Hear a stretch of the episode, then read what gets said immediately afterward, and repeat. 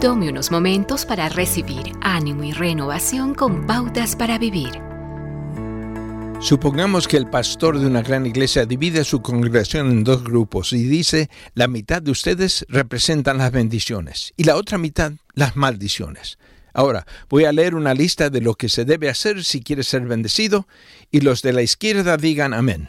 Ahora voy a leer una lista de lo que traerá las maldiciones de la vida y ustedes en la derecha digan amén. Eso es exactamente lo que Moisés instruyó a Josué que hiciera cuando Israel cruzó el Jordán y entró en la tierra de Canaán. El monte Gerizim representaba la bendición, y ahí estaban reunidos Simeón, Levi, Judá, Isaacar, José y Benjamín. Al otro lado del pequeño valle se reunieron Rubén, Gad, Aser, Dan, Neftali y Zabulón. Pero, ¿qué trajo las bendiciones? Obedecer al Señor y fielmente cumplir sus mandamientos y leyes. Esto resultó en una cosecha abundante, graneros desbordantes y grandes rebaños. También significaba seguridad del enemigo, larga vida y muchos hijos.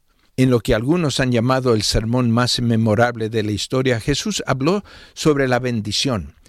Él comenzó diciendo, Bienaventurados los pobres en espíritu, porque de ellos es el reino de los cielos.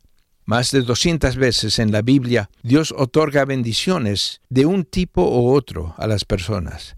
Pero ¿qué hay de las maldiciones? Los resultados negativos del comportamiento pecaminoso a menudo representan la realidad de que Dios bendice a aquellos que lo bendicen y la maldición de rechazarlo se evidencia en vidas quebrantadas y disfuncionales.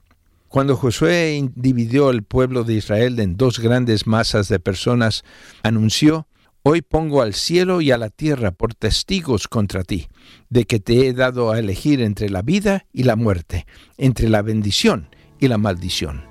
Elige, pues, la vida para que vivan tú y tus descendientes.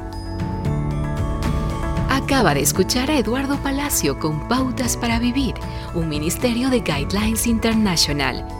Permita que esta estación de radio sepa cómo el programa le ha ayudado. Acompáñenos en la próxima emisión de Pautas para Vivir. Gracias por su sintonía.